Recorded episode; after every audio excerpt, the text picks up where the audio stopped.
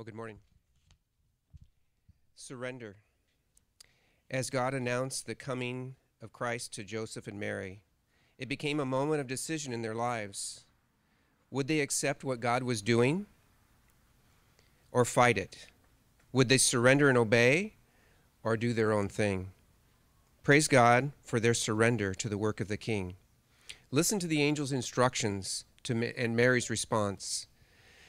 And behold, you will conceive in your womb and bear a son, and you shall call his name Jesus. He will be great, and he will be called the Son of the Most High.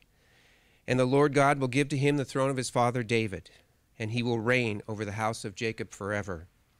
And of his kingdom there will be no end. And Mary said to the angel, How will this be, since I am a virgin? And the angel answered her, The Holy Spirit will come upon you, and the power of the Most High will overshadow you. Therefore, the child to be born will be called Holy, the Son of God. And Mary said, Behold, I am a servant of the Lord. Let it be to me according to your word. And the angel departed from her. Joseph also responded in acceptance to God's plan. Now, the birth of Jesus Christ took place in this way. When his mother Mary had been betrothed to Joseph, before they came together, she was found to be with child from the Holy Spirit. And her husband, Joseph, being a man, a just man, and unwilling to put her to shame, resolved to divorce her quietly. But as he considered these things, behold, an angel of the Lord appeared to him in a dream, saying, Joseph, son of David, do not fear to take Mary as your wife, for that which is conceived in her is from the Holy Spirit. And she will bear a son, and you shall call his name Jesus, for he will save his people from their sins. When Joseph woke from sleep, he did as the angel of the Lord had commanded him. He took his wife.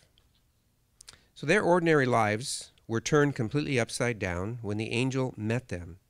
It is amazing how this young woman was fully obedient to the Lord, even though she didn't fully understand the implications of what was about to happen to her. Joseph had every right to be suspicious and angry, but he obeyed God even when it didn't make sense to him. Last week, we lit the first Advent candle, represented hope, the hope and expectation of the prophets that was found in Christ.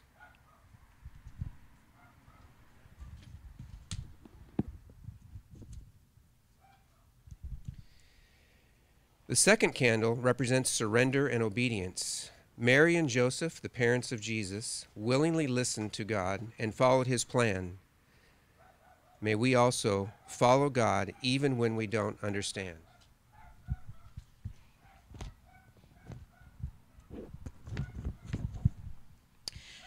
The third candle is the Bethlehem and Shepherd's candle, the candle of joy. And while they were there, the time came for her to give birth.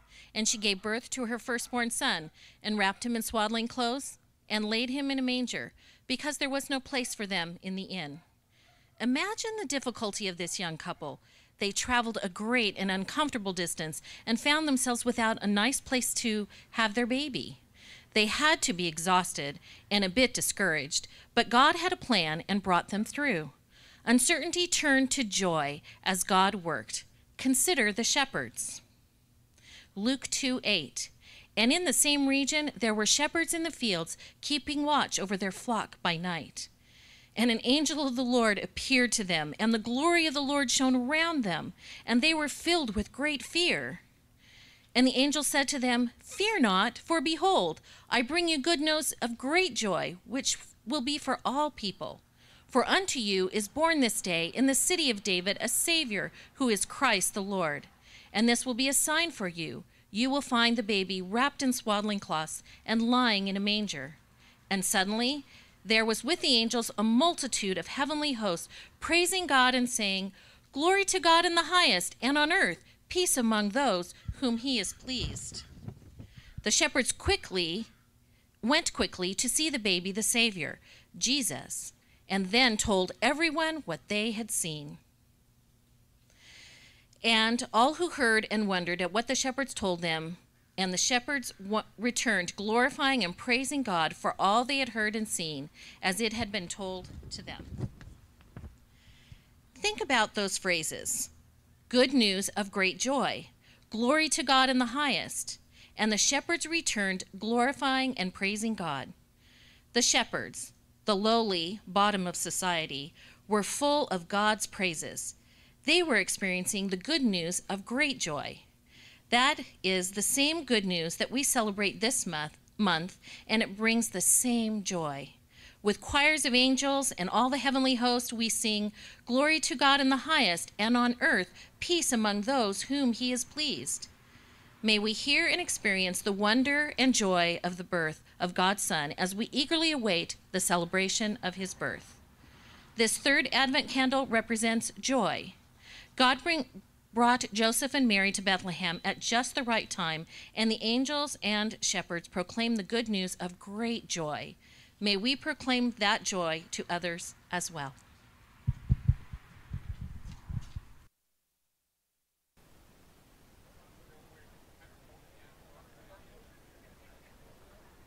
All right, well, let's make our way back to our seats. Merry Christmas, everybody. I'm Andrew, I'm one of the pastors here, and looking forward to diving into a little bit different topic. We have finished the book of Daniel, and so today we're going to return to our theme for the year, which takes us all the way back to January when things were normal, or so we thought. Um, and then next week is our Christmas celebration service out here on the lawn. Um, and the following week, we'll also talk about this uh, theme, this topic, and that is remember and celebrate. So I would point you back to go back and listen to Pastor Ron's sermon from January 26th, a thousand years ago. Um, and it was on our theme for the year, remember and celebrate. And in your notes, you've got a full page of notes for some of you people. I'm sorry I threw you off. You've got your whole system, and now you got a whole page. Now you're angry at me. Um, but uh, we're we're going to review actually some of the points from Pastor Ron's sermon 11 months ago, and as kind of um, some context for what we're doing.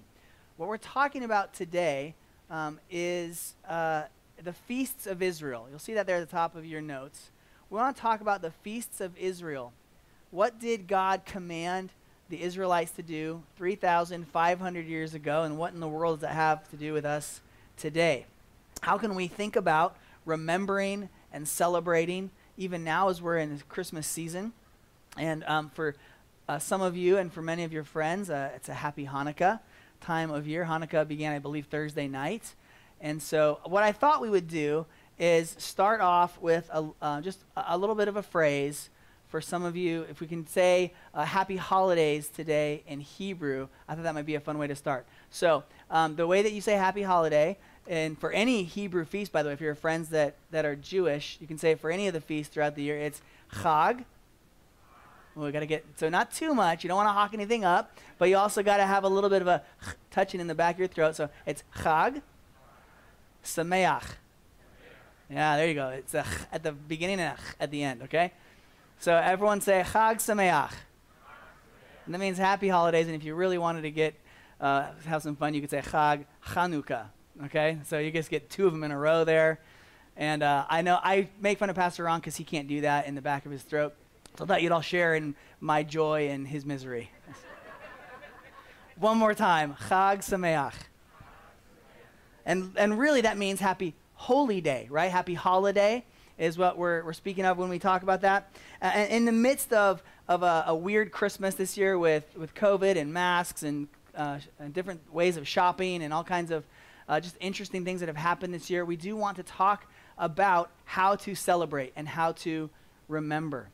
And the Bible speaks to this in, in, many different ways. And, and Pastor Ron thought that it would be good for us to talk about the feasts of Israel because God instituted for the people of Israel uh, commanded them to remember and to celebrate.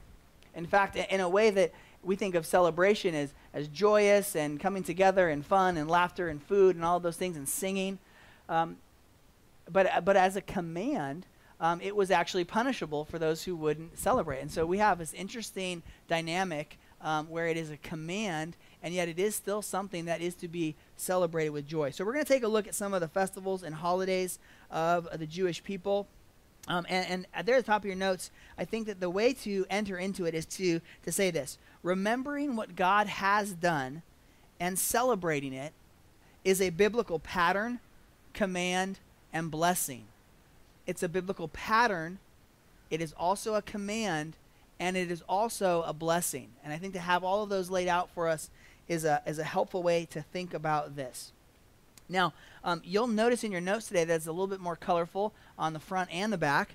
And um, I don't really have um, blanks for you to fill in, but I have a lot of blank space for you to fill in. So, for those of you that are note takers, um, you might be thrown off a little bit, but there, there's going to be a lot of information. And I'm trying to find a balance here today with education, information, um, and also thinking about application and transformation. And so, hopefully, what, what some of this will do is to give you some background, some context for understanding the Old Testament better, and also for understanding the Gospels better. As Jesus came as a Jew, celebrated these Jewish holidays um, uh, as an observant Jew, kept them uh, strictly and religiously. And so we want to take a look at how that helps us understand these things. And so, so here's, here's the problem sometimes. Sometimes we want application that's easy. Just give it to me. And that's why we like Proverbs, because a lot of times that's what's there in Proverbs, right? Um, but, but oftentimes, application may not be able to happen immediately. And so that's why we need to be able to, to not just hear a, a sermon, hear a message, hear a podcast, but we need to chew on it. And we need to file it away. So whatever that means for you, if that means listening to it again during the week, if that means looking at your notes again, if that means writing something down or changing your Bible reading plan, whatever it is, um, what we want to do is surround ourselves with knowledge of the scriptures so that we can come to application as the Spirit gives it to us. Uh, the more you know, the more you can do with what you know, right? Also, the more you know, the more proud you can become, right? And the more you can just stack up a bunch of trivia. Um, trivia doesn't save you. Um, trivia actually annoys people for the most part if you can't connect it to a holy life and something else. But but we, we, we need to be able to, to know what we're reading when we read the scriptures. How many of you read some part of the Old Testament this year, got through it, said, I have no idea what I just read, and I'm not sure what to do with it? Anybody? Yeah. Okay. Very good. Yes, that, that is happening all the time. So, what I want to do for us is I want to pray, and then I kind of want to dive in and hang on for dear life as I make uh, our way through uh, these notes. We're going to be turning our Bibles all over the place. So whether you've got your app available or a Bible, if you need a Bible, there's Bibles on the table over here. You will be less bored if you grab one, and you will also be able to check if what I'm saying is somewhat in line with the scriptures. All right, so let's pray, and we'll get into this. Lord, thank you for the time that we have this morning. Uh, I pray um, for against actually all the distractions, um, and I pray, Lord, that you would uh, be with um, our nursery workers and preschool workers and the kids workers who are um, engaging with our, our kids right now. Lord, bless them. Thank you for their work. Um, and I pray, Lord, that you would uh, give us the opportunity to think about this topic of remembering and celebrating. Lord, that we might see what you told the children of Israel to do, that we might see what you've had us do, and that we might incorporate these things into our family uh, patterns and rhythms and traditions. Lord, that as a church, we might see why we do some of the things that we do. And Lord, I pray that we would be blessed by your word today. In Jesus' name, amen. Well, as we look at the flow of Scripture, if we can just boil it down to getting to where we need to go, we go back to the book of Genesis and we get to creation, right? And we have Adam and we have Eve, um, and we talk about their fall into sin and the curse that God puts on the earth and on the serpent and the difficulties that we now uh, enter into with childbirth and conflict relationally, conflict with the ground, with the earth, with life and death. Uh, our next story really is Cain and Abel and the first uh, murder, is sad uh, testament to what it means to be sinners. Uh, and then we have uh, the stories leading up to Noah and the flood. And coming out of the flood narrative, which is very global in its aspect, we move to the Tower of Babel. And from there, we go even further and we narrow down to a single family this man named Abram and his wife Sarai, who are Arameans in modern day Syria. Uh, who are called by God to go to a land that He will show them and to become a special people. And the Jewish people find their roots there in Abram. And from Abram, his name is changed to Abraham. God promises a son, and that son finally comes, Isaac. Isaac and Rebekah cannot have a baby for a long time either, and then lo and behold, they have two. Um, have Jacob and Esau, and God chooses Jacob for the family line to go through, and Jacob has 12 sons who become the 12 tribes of Israel. They go to Egypt where they're enslaved, and it is at this point that we that we join the narrative. It is in slavery in Egypt, and the people cry out to God for relief and for salvation. And Moses is called out of retirement to come back to Egypt, and he tells Pharaoh what? Let my people go. And it is through that dramatic sequence of events, of plagues, and finally the death of the firstborn that we get to Passover.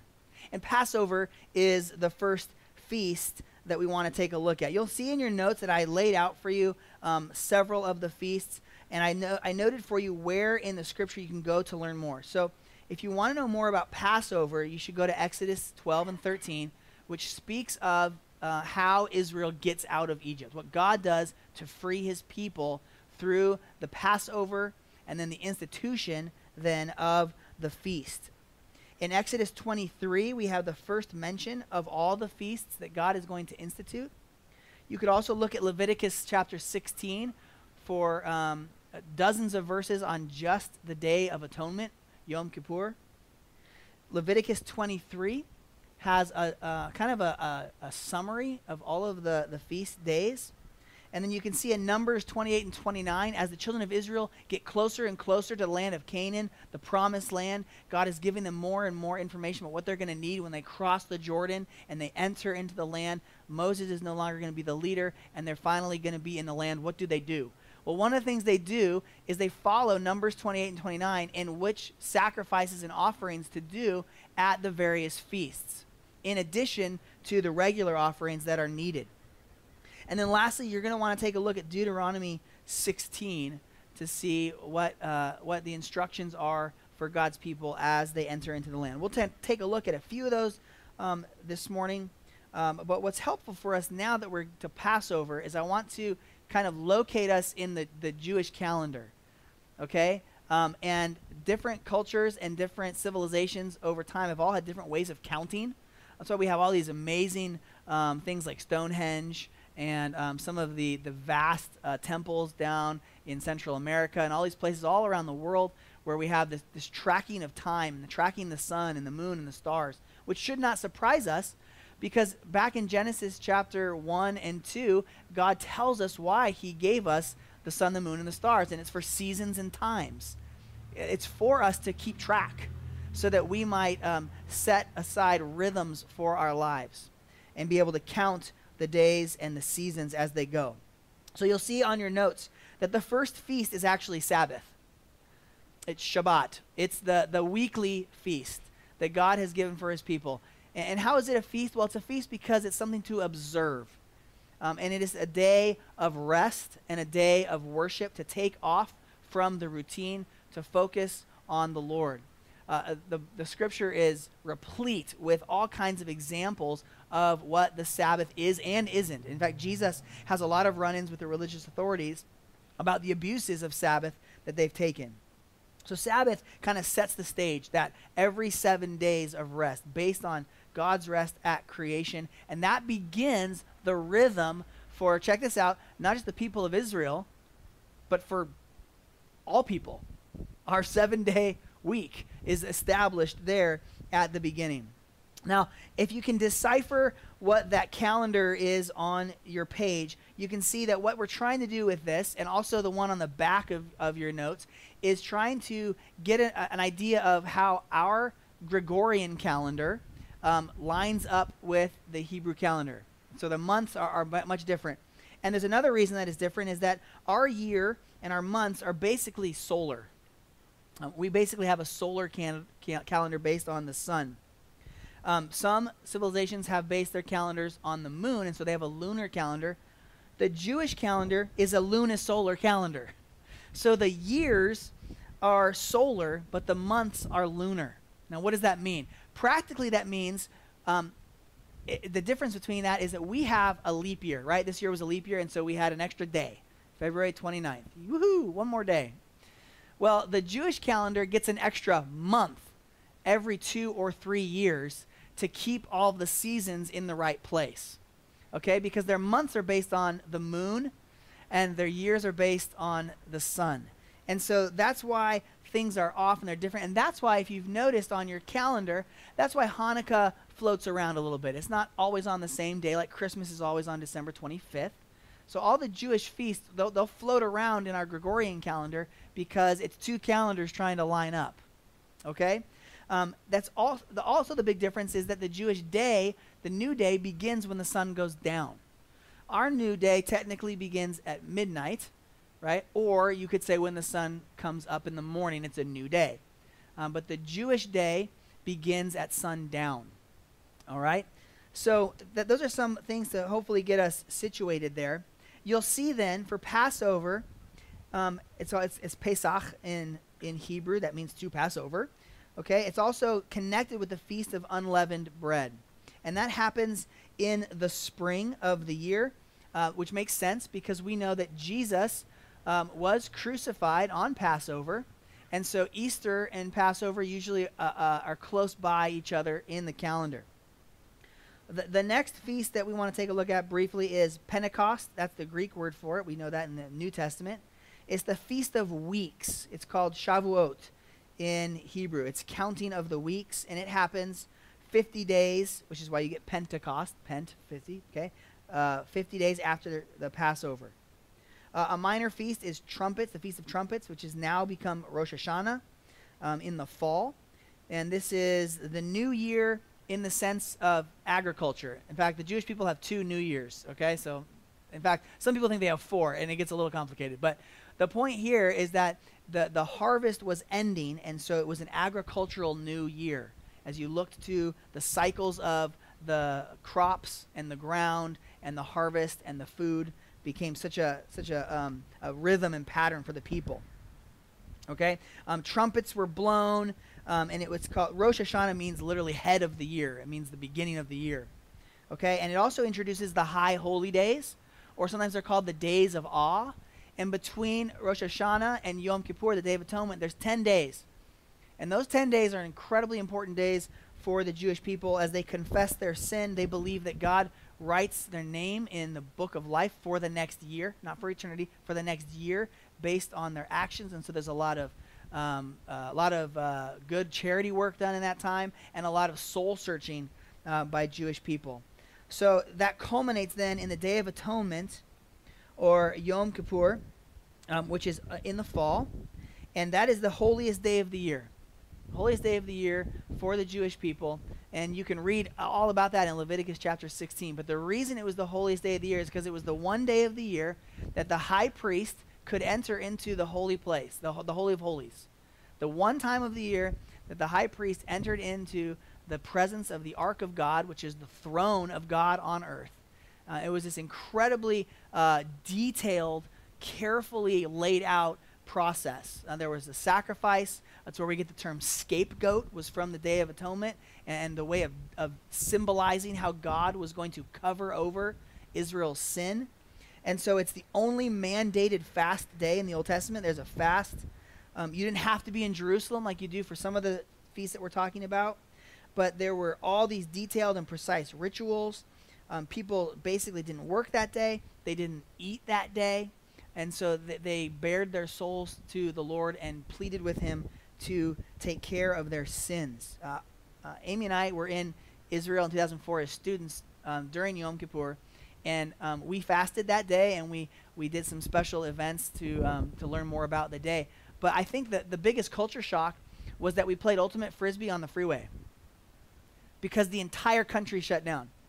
It was Highway 1 um, running from Jerusalem to Tel Aviv, the two biggest cities in Israel, and we laid on the ground in the middle of the freeway. We played Ultimate because the entire country shut down. Can you imagine going to the 5 freeway in the middle of the day, by the way, in the middle of the day, and just playing a, a flag football game? That's, that's what it was like. That's how seriously they still take this day to shut everything down. That's why in 1973, um, several Arab nations attacked Israel because they knew the nation would be shut down on Yom Kippur. Uh, right after that is the, the Feast of Tabernacles, or sometimes called the Feast of Booths. Um, it's known as Sukkot in Hebrew, and this commemorates um, the, the living in the wilderness, and we'll talk about that in a bit. Uh, where we are right now is the Feast of Dedication, or Hanukkah. Um, and Hanukkah uh, actually is tied very closely to what we just studied in Daniel. Hanukkah is because uh, is celebrated because the Jewish people um, took back the temple and took back Jerusalem and eventually Israel from the Greeks.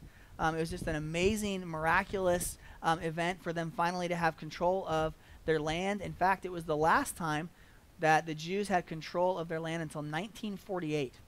Um, so this happened in about 164 um, BC. And so it is not a biblical feast, but it is a feast that the rabbis set up um, in between the Old and New Testament. So, in fact, if you go to John chapter 10, you'll see Jesus in Jerusalem celebrating Hanukkah. Um, it says in, in the Bible, says Feast of Dedication. Um, it's because they, they rededicated the temple. And so Jesus celebrates um, the Feast of Hanukkah, and it says specifically in John 10 22 that it's winter, um, that locates where this feast is happening. And so Jesus celebrated Hanukkah. The last one is Purim, and Purim um, is seen in Esther chapter 9. And so we actually studied Esther not too long ago.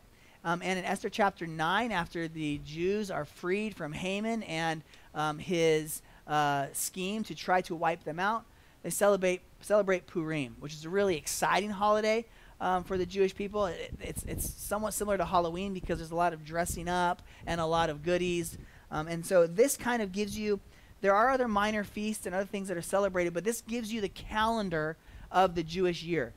Now, I want to zero in um, um, in a minute on three of the feasts. They're called the pilgrimage feasts because three of the feasts God required all males in Israel to converge on the place that he had set up for worship, uh, which eventually was Jerusalem, but before that was in various places wherever the tabernacle was living. Um, but, but first, our sermon is called Remember and Celebrate. Our theme is called Remember and Celebrate. And so I want to talk about remembering. I'll talk about memory or memorial. In fact, a lot of these feasts um, are very similar to our Memorial Day. Um, there, there's a lot of tie-ins. A lot of Jewish festivals are they're religious and cultural and political, and they're kind of all mashed together. That's a little bit hard for us as Americans to wrap our minds around. But they're all memorials because they're all pointing back to something that happened in the past, something that needs to be remembered. Now, can you go to the book of Deuteronomy, please? The fifth book of the Bible, book of Deuteronomy. Uh, Deuteronomy is uh, basically a series of sermons that Moses gives to the children of Israel on the plains of Moab as they can see across the Jordan River. They can look to the west and see the land that God promised them. And right before they enter, Moses gives the law for a second time. That's Deuteronomy, the second law. He gives it to them again, and they, re- they review what has happened to them and how they're going to live in the land that God is giving to them. In the book of Deuteronomy, the word remember is used 13 times specifically for the people of Israel to look back at something that happened in their history. Eight times the word forget with a negative, don't forget, do not forget, is used in the same way. And so you have at least 21 times where there is this emphasis on don't forget. Remember, remember, don't forget. This constant refrain of looking back and remembering for the purpose of living a life for God in the present. So when we think of remember, we don't just think of trying to use our brains to go back in time to remember something. We want to do more than that. We want to remember for a purpose, remember for praise, remember for worship, Remember for seeing God's faithfulness. It's to recall, to recollect. How about this word? To commemorate. To commemorate. And in some senses, you could use this word to be recite. Because throughout the book of Deuteronomy, Moses tells the people you, this is not just a mental exercise. It's not just going on in your brain. It's to happen, and then it's to be told to the next generations, and to review it, and to review it, and to review it. So this morning, I don't know what you thought about the songs that we sang, but maybe you were ranking these Christmas carols. Ah, I don't really like this one that much. Oh, this one's my favorite. This one comes in at number three. Like, uh, you know, I don't know. We, are so familiar, I think, with some of the carols that sometimes we, we begin to, to do that. We don't have to look. At, I don't have to look at the words because I know this song very well. Uh, and then you forgot verse three, and you have to look at it again, right? Um, well, well, what we're doing, what we're doing when we're, we're doing that is we're doing something familiar, and if we're not careful, right? Familiarity breeds contempt. Um, and, and, we just kind of look at it as something that we did when we were little, or something that used to be important, or something that's, oh, it's nice. That's tradition. That's nice. But if that's all that it is, then it doesn't have an effect on our lives. And what Moses, what God wanted for the children of Israel, was for them to seriously rejoice. To be serious, to look back at what God has done, and then to rejoice because of what he's done. Go to Deuteronomy 9, verse 7. Deuteronomy chapter 9, verse 7. In this section of the sermon that Moses is giving the children of Israel, he's telling them to be careful not to think that when they get to the, the promised land, that all this great stuff that they have, they don't go, oh yeah, look what we did. They don't, they don't pull a Nebuchadnezzar and look out and say, oh, look, look what I've done. And, um, God is reminding them, look back and say, it's not because we are the greatest people, it's because God loved us and chose us so, what are you supposed to do with this? Verse 6, actually. Know, therefore, that the Lord your God is not giving you this good land to possess because of your righteousness, for you are a stubborn people. What a great sermon to hear. Remember and do not forget. See that, that double right there. Remember and do not forget how you provoked the Lord your God to wrath in the wilderness. From the day you came out of the land of Egypt until you came to this place, you have been rebellious against the Lord. Wow, what a great thing to remember. Why do we remember that? We need to remember that because we need to be humble before the Lord. Humility is required to worship God in a true way. And so Moses, in this instance, calls the people hey, remember the jerks that you've been. Remember the sin that you have committed. Remember what happened. And then in that, remember that God is the one who gives you what you need, that God is the one who provides for you. Just go back a few chapters into Deuteronomy chapter 4. In Deuteronomy chapter 4 is a, a review of all that happened. Moses tells the children of Israel, mainly because the, the generation before them has all died out, and so to keep the memory, he needs to tell them and recite it to them. And in Deuteronomy 4 9, he says this Only take care and keep your soul diligently. Why? Because if you don't, you're going to forget the things that your eyes have seen, unless they depart from your heart all the days of your life. Make them known to your children and your children's children. Grandparents, your grandchildren need to hear the stories of God's faithfulness to you. They need to hear of the good old days, um, not just to look back with nostalgia, but they need to look back and see that the same God who is there for them now is the same God that provided 50, 60, 70, 80 years ago. And they need to hear it from a real person. They need to hear it from you as you incarnate what God has done in your life. Tell it to your children and to your children's children. Keep it alive. Now, last one in Deuteronomy, Deuteronomy chapter 8. I know we're jumping around a bunch. Deuteronomy chapter 8. If you have the ESV, you have a title for this chapter. What's it say? Remember the Lord your God. Remember the Lord your God. In fact, I remember reading De- Deuteronomy chapter 8 uh, out in the wilderness in Israel, in the very place where this happened. Our professor had us get off the bus and just walk out into the wilderness and meditate on this chapter. I'll never forget that. The desolate nature of where they were, and then just thinking about what lay over the river the land flowing with milk and honey, what God was about to give them. And here's what was important to do in that. Look at verse 11. Deuteronomy 8, verse 11. Take care lest you forget the Lord your God. By the way, um, if we if we think, man, why are the Jewish people such a forgetful people? Eh, no.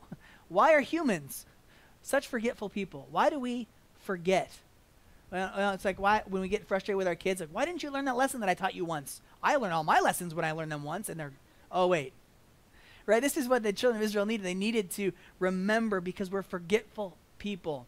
we tend to curve in on ourselves. And so, have you ever noticed how stories of the past, not your stories, of course, but stories other people tell, they kind of get little bit better as they age and they look a little bit better and then they become the hero and all of a sudden wow that story was really all about you. Fantastic. That gets really annoying really quick right? And so what god is doing is saying remember this story is about what i did for you what i did for you what i did for you. Because eventually if the story is about what i did for me then it's praise me praise me. That, that's what it turns into right? But if it's what god did then it's about praising him so Deuteronomy 8, 11, take care lest you forget the Lord your God by not keeping his commandments. That's application. And his rules and his statutes, which I command you today, lest when you have eaten and are full and have built good houses and live in them, and when your herds and flocks multiply and your silver and gold is multiplied, and all that you have is multiplied, then your heart be lifted up and you forget the Lord your God, who brought you out of the land of Egypt, out of the house of slavery. Hint, hint, you didn't get out of there by yourselves.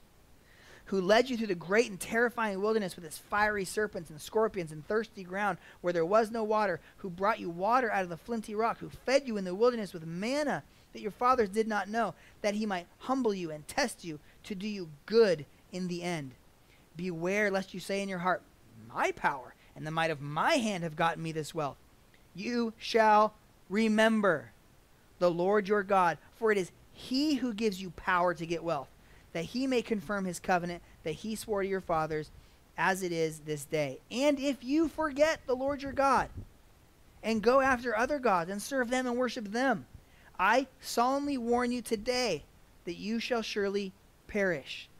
Like the nations that the Lord makes to perish before you, so shall you perish, because you would not obey the voice of the Lord your God.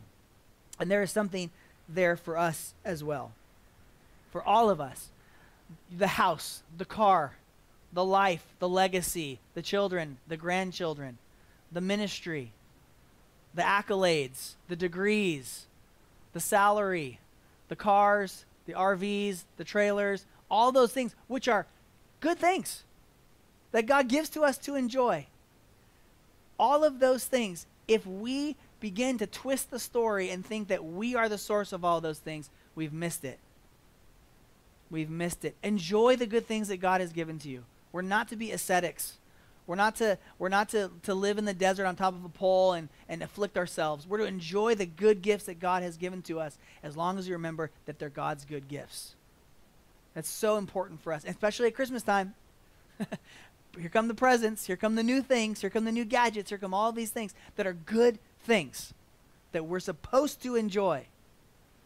But when you make a good thing a God thing, and it's called idolatry. And that's exactly what Moses warned the children of Israel about. So we remember, we look back, we recall, we recollect. That's so important. And then we celebrate. And I just stole Pastor Ron's points from the sermon back in January, basically because I think it's been such a crazy year, nobody remembers that sermon anyway. um, no offense. Do you remember that sermon? January 26th. You can see it there on your notes. Celebration in the Bible. And what Pastor Ron was trying to do there was to show us the role of celebration in the Bible. And so, really quickly, just the points there celebration was commanded and instituted by God. Imagine that. You must celebrate. Oh, man, you mean I have to be happy and joyful? God commands the celebration, He wants us to celebrate. We must do it. Second, celebration includes praise and joyous exuberance for God. Third, celebrating was a priority and it took effort, resources, and time. Isn't that the case? uh, man, Christmas is going to be great this year. It's some of us parents are trying to do, and then we just wear ourselves out making Christmas great for the kids, right? Just working and staying up and and wrapping presents and all those things. My wife was up past midnight last night getting packages and gifts ready to send to family and wrapping presents and all those things. Um, it, it takes effort and it takes work and it takes prioritizing. It's not going to happen unless we do it. So notice, notice those two things. It's to be happy and joyful and praising God. And that all takes work. And that's good. That, that's all good. And so it, there's, a, there's a fine balance to be had when we're remembering and we're celebrating. It takes work to do it, it takes thoughtfulness, it takes us remembering what God has done. So many of your families right now are practicing traditions that have been passed down to you. And the key there is is to not forget what the tradition's for. Right? So I don't know what it is. Advent calendar, it's a Christmas tree, it's Christmas carols, it's carol sings, it's uh, I don't know, all the things around your house, the decorations, the lights. Um, all those things are fine and they're great. And some of them are just just because we do them, just for fun. But don't miss the importance of remembering where the tradition came from. We don't want to be legalists about it, but if we can look back on the goodness that God has done and given to us in our lives, then we're able to celebrate in a more authentic way. In fact, one of the scholars that I read this week said the fundamental reason, you boil it all down, all the feasts, all the celebration, all the sacrifices, um, literally think about it, all the animals that are having their throats slit, all the blood, all the all the, the meat and the guts, all that stuff the fundamental reason for the Israelites to celebrate is so that they will remember. And so it's this circular thing. You remember to celebrate and you celebrate to remember. You remember to celebrate and you celebrate to remember. Now, Pastor Ron then said, Why celebrate? And there's just four quick points there. We bring glory to God. Celebration, done the right way, brings glory to God. It combats pride and it breeds humble gratitude, as we saw in Deuteronomy. Number three, it encourages our faith by bringing life and joy to our walk with God. Number four, it reminds us of God's faithfulness even in difficult times. And I went back and read Pastor Ron's notes in January, and he was giving a, an update on, on Susie and where things were at with, um, with cancer and doctors and all this stuff. In, and at that point, it said, you know, in the last six months, and then I thought, now with the updates that Pastor Ron has given us and Susie's given us, it's been more than six months now. And we look back, and it reminds us of God's faithfulness even in difficult times. So I wanted say one thing really quickly. All of this talk of celebration does not mean you can't feel sad at this time of year. Um, anybody, let me make this generic. Anybody been sad at Christmas before? Yeah. Um, you can celebrate and be sad. And we can allow people in our families to be sad and not celebrate the way we want to celebrate or the way we think they should celebrate. We can be sad and celebrate. We can be sad and be happy. we can be sad and be joyful. We can we can figure out how to do those things. Now that doesn't always look neat and tidy.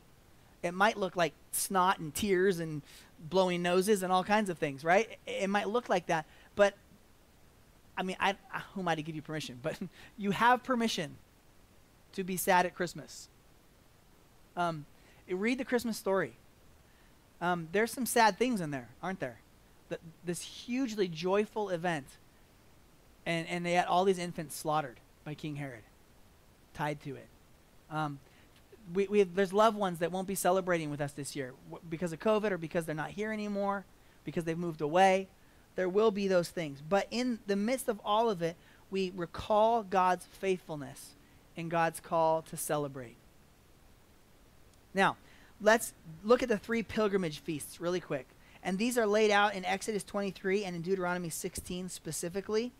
Exodus 23 17 says, Three times in the year shall all your males appear before Yahweh.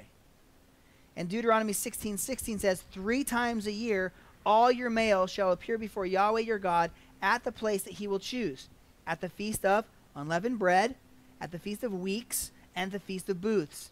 They shall not appear before Yahweh empty handed. So, quickly, let's look at those.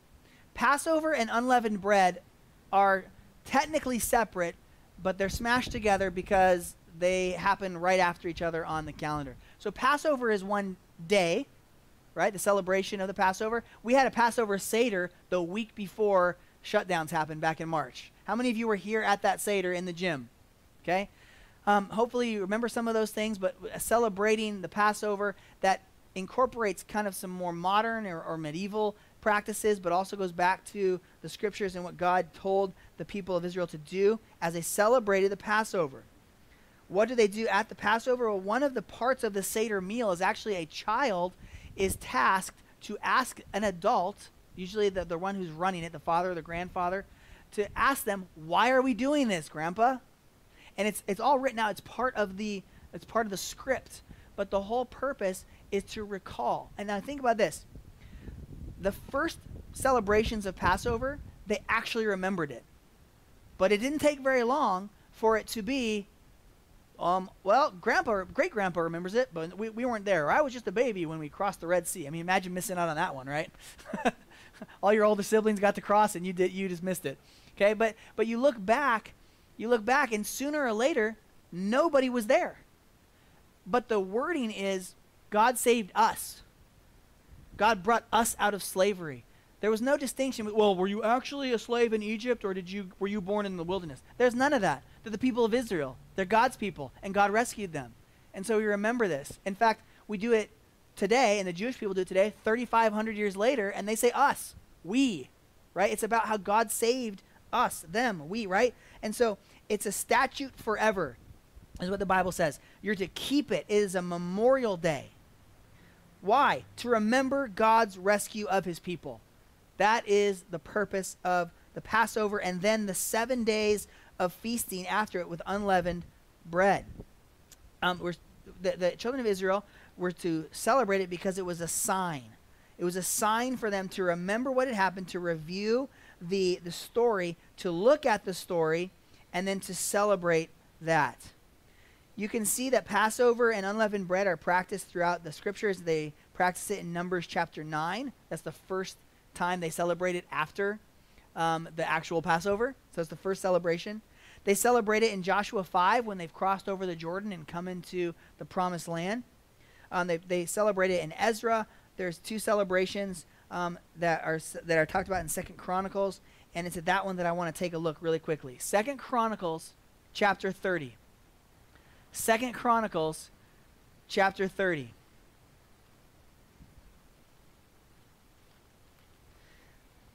This is the story of King Hezekiah and the Passover that they celebrated. Hezekiah ha- uh, had, a, had a wicked father. King Ahaz was a, a bad king. Um, he introduced all kinds of pagan, idolatrous worship, even in the temple itself. And so Hezekiah restores temple worship.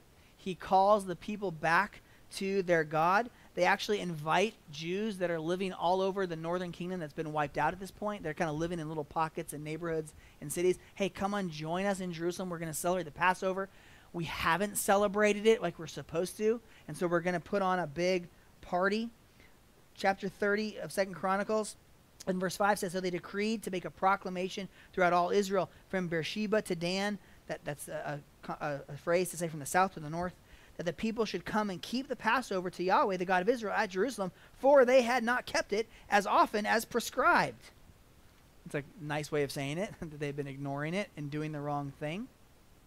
Uh, but what happens is when the people um, get together, they have to keep it a, a month afterwards because they missed it and they decide, well, what should we do? And we think that the Lord would let us celebrate it a month late. And so they celebrate it a month late so they can do it right uh, in order to have everyone, all the priests and Levites purified, and in order to make sure they knew what they were doing, because many of them had never celebrated it, they put it off for a month and they celebrated. Now look at verse 13, 2 Chronicles 30, verse 13.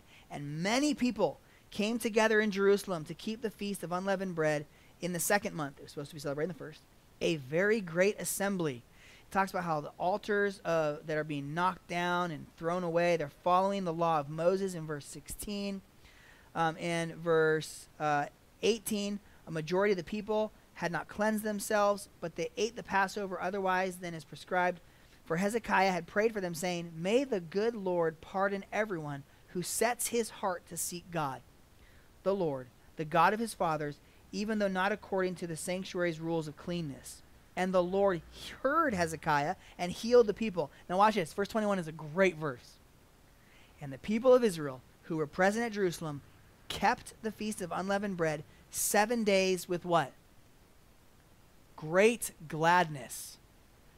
And the Levites and the priests praised the Lord day by day, singing with all their might to the Lord.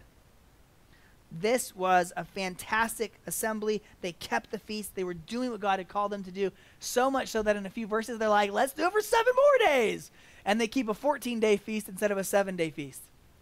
Now, that's incredible. And we see that, that Jesus' parents kept the Passover and they would travel down to Jerusalem every year to keep it. But just think of the disruption of your life.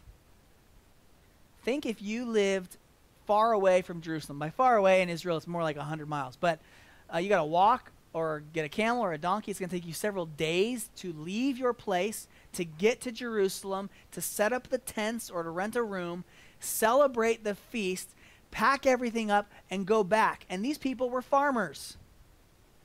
So they had left their crops, they had left their homes, they left everything. And they did this three times a year. They got up and left. What does that mean? What did they have to do while they were absent from their property, from their farms? They had to trust God. They had to trust God. They, they locked it up and they left.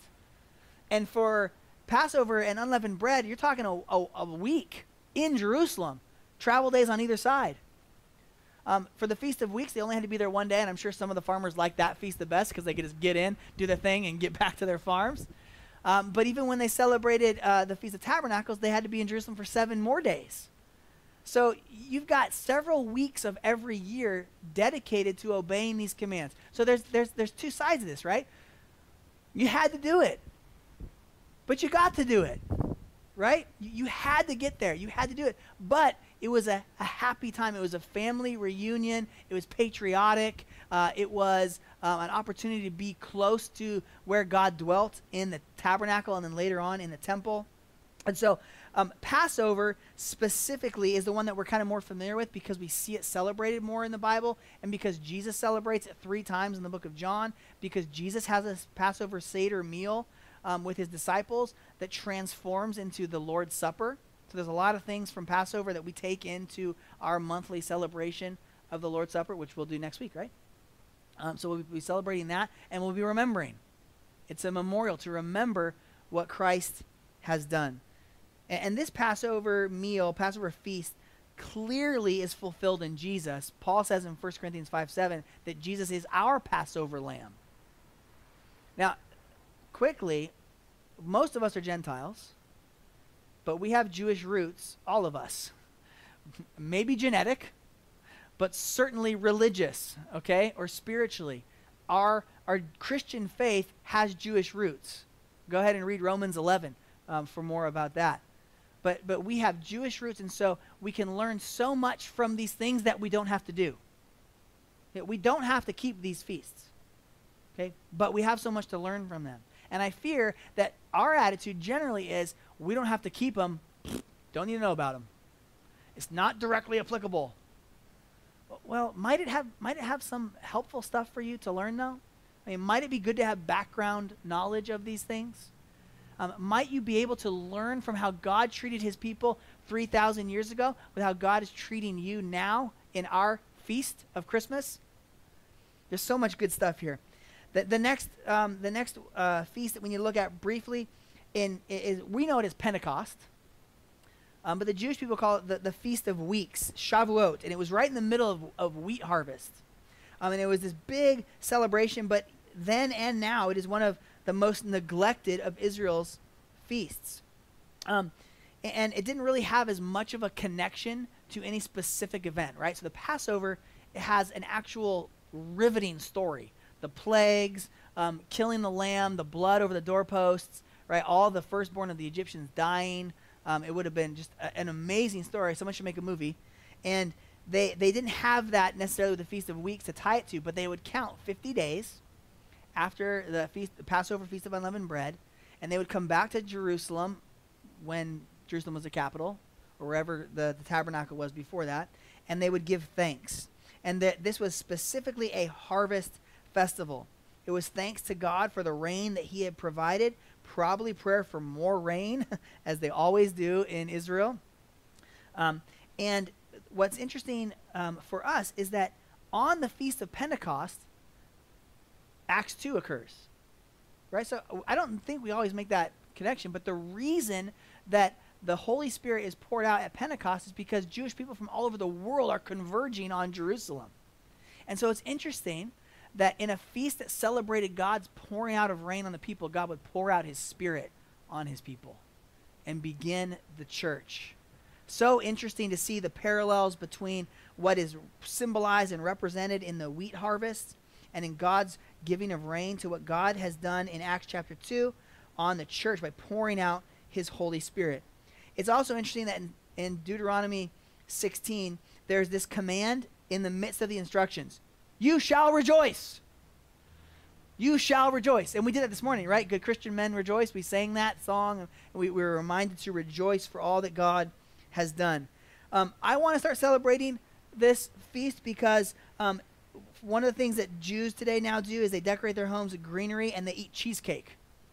So I'm in for that feast. I'm all in on that feast. Um, we'll be instituting that. Um, the cheesecake, cheese crepes, uh, two loaves of holiday bread. It sounds fantastic. Now, the last feast that the Jews had to show up at the capital for was the, the Feast of Tabernacles or Booths. It's known as Sukkot. Um, we got to be in Israel when Amy and I were in college for, for this feast. And um, a sukkah uh, is a, um, a shelter. Um, so it's like somewhere between a tent and a lean to, okay? Um, and, and what you'll see all over uh, Jerusalem, in fact, when you would go to the old city, you'd see on people's balconies, uh, on peop- in people's yards, um, in, in squares, in public areas, you'd see sukkahs, sukkot. You'd see tents, and some of them were had like literally would have this kind of setup. Okay, um, but the top ha- you have to be able to see the stars through it at night, and you're supposed to live as much as you can in the sukkah to remember what your ancestors did while they lived in the wilderness. They lived in temporary structures. When Moses looked out and saw that the, the cloud of fire was moving, pick up the tents, let's go. The cloud stopped, pitch your tents, here we are, we're going to stay here. Right? And it's to remember this, that the temporariness of what had happened, and then comparing it to the permanency of God's promised land. It was so important for them to do. This is the most celebratory of the three feasts. This one is the party. Um, there's all these new traditions that have been added in the last hundreds of years um, that, that, that are, are symbolic and, and, add to this. Um, but in the scriptures, King Solomon decided to dedicate the new temple at this feast. So in 1 Kings 8, he decides to celebrate this feast at the time of the Feast of Tabernacles, which is so interesting because what is the temple? It's the permanent structural replacement of the temporary tabernacle. You see that? They had a tabernacle where they worshiped God, but it got moved. Sometimes it was at Shiloh, sometimes it was at Kiryat Jearim, sometimes it was other places, and then it was moved to Jerusalem until the temple is built to replace it. Um, in Nehemiah chapter 8, they celebrate this as well. Jesus in John 7 is in Jerusalem for the Feast of Tabernacles. And this is such a, a, a fun feast because in Deuteronomy 16, why keep the feast? literally, because the Lord your God will bless you in all your produce and in all the work of your hands, so that you will be altogether joyful. So there's fruits and there's produce and there's eating and there's lots of fun in this uh, in this feast.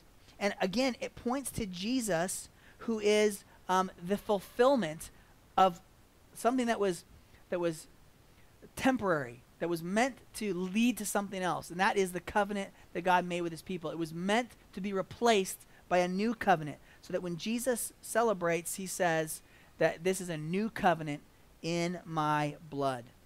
So important for us to look at how these feasts were celebrated and to incorporate some of those things into our own lives. And these can be incorporated into your, your private quiet time, your devotions with the Lord. You can how many, how many of you have journals that you look back on? Anybody have you write you write stuff down? You have sermon notes or something. You look back on those things, and, and, you can celebrate what the Lord has done. You laugh at how stupid you were seven years ago. You you think about the things that you've learned. You you remember with joy how God provided for something that you totally forgot about.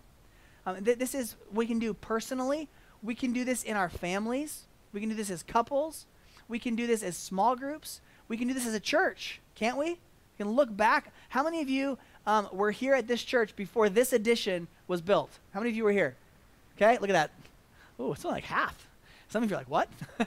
yeah, when, when we first started coming to this church in 2006, we were right in the middle of the construction project of adding the bathrooms over here. Um, what a fun thing to look back at God's faithfulness in providing um, the resources, the funds, um, the manpower to do that. And we can look at um, what Norm and Chuck are doing with the, the new windows on this building, and thank God for how He's provided uh, these new windows. When we have baptisms in the church service, how many of you are encouraged by baptisms? Oh, yeah. I tell I tell all the people in our baptism classes who tend to be younger people, I say you're going to make the older people in our congregation especially so happy to see young people baptized into the church, following Jesus with their lives. Clearly, we do this every time we celebrate the Lord's Supper. And the same problem the Jews had with celebrating the feast three times a year, every year, blah, blah, blah, blah, blah. That same thing can happen to us too with the Lord's Supper, right? Anybody zoned out during the Lord's Supper? You can admit it. It's okay. We can be honest here. It's kind of like, well, oh, wait, I'm putting the glass to my lips. What just happened? Everyone else is doing it. Okay, right? Uh, we do it every month, and if we're not careful, lest you forget, we forget what we're doing. And we need to be the kind of people that remember and celebrate. Specifically, Jesus gave us baptism in the Lord's Supper to practice, but in our songs, we remember what God has done and we celebrate. Um, in our lives, we can remember what God has done and we can celebrate. I'd encourage you to handwrite a thank you card to someone in your life who impacted you spiritually. Do, do that soon. Just write them a note and say, "Hey, I was thinking, uh, I'm thinking of what you did for me back then, and it really impacted me. It was such a helpful thing for me. Thank you so much." Think about doing that. I had a um, a junior high staff member who, when I was in eighth grade, just took me another guy aside and said, "Hey, you want to study the Book of John together?" I don't know if I really wanted to study the Book of John, but I wanted to do it with him. And so we, we studied the whole thing, and that was a, a huge uh, impact on my spiritual life as a 13 year old. Think of those things, remember those things, and celebrate. The way that God set things up is that we need to remember, we need to take the time, the discipline to look back and to see what God has done, not just for us, but for the people of God of which we are a part. And so we can look back at these Jewish feasts instituted 3,500 years ago and take so many lessons from them into our lives. Now, this year has provided memories, has it not? Some different kinds of memories. We're in the midst of it still. But let me tell you, in, in 2030, when some of us are still here, we're going to look back at, wow, 10 years ago. 10 years ago, COVID 19. And we have a choice. We have a choice of, of what to look back on and how to look back on it. I just think that next September we'll be looking back at 20 years since 9 11. It's an amazing thing to think about. Think about birthdays and anniversaries this year. When we look back and see what God has done and his faithfulness in our lives, it's so important for us to do this as a church as well. And so that together we remember and celebrate. In fact, in two weeks, uh, we're going to do that. Pastor Ron's going to have more instructions for us, but in two weeks, we want to actually share as a congregation what God has done in this crazy year. We want to look back and see, even in the midst of the struggle and the suffering, what has God taught us and what has God done for us. Um, it, has been a, a, difficult year for many of you. For some, it, it maybe, maybe not has been that different other than the masks and the things being closed, but but there has been tragedy that has touched our families. There's been difficulty that's touched our church family. We're outside. Um, I know some of you, this is your preferred place of worship. I can't wait to get back in those comfy chairs in there. Um, but, but we're going to have this opportunity as a church to remember and to celebrate. And it is thoroughly biblical to do so. It's a biblical pattern that we should follow in remembering and celebrating. Now, some of us, we're not so good at this.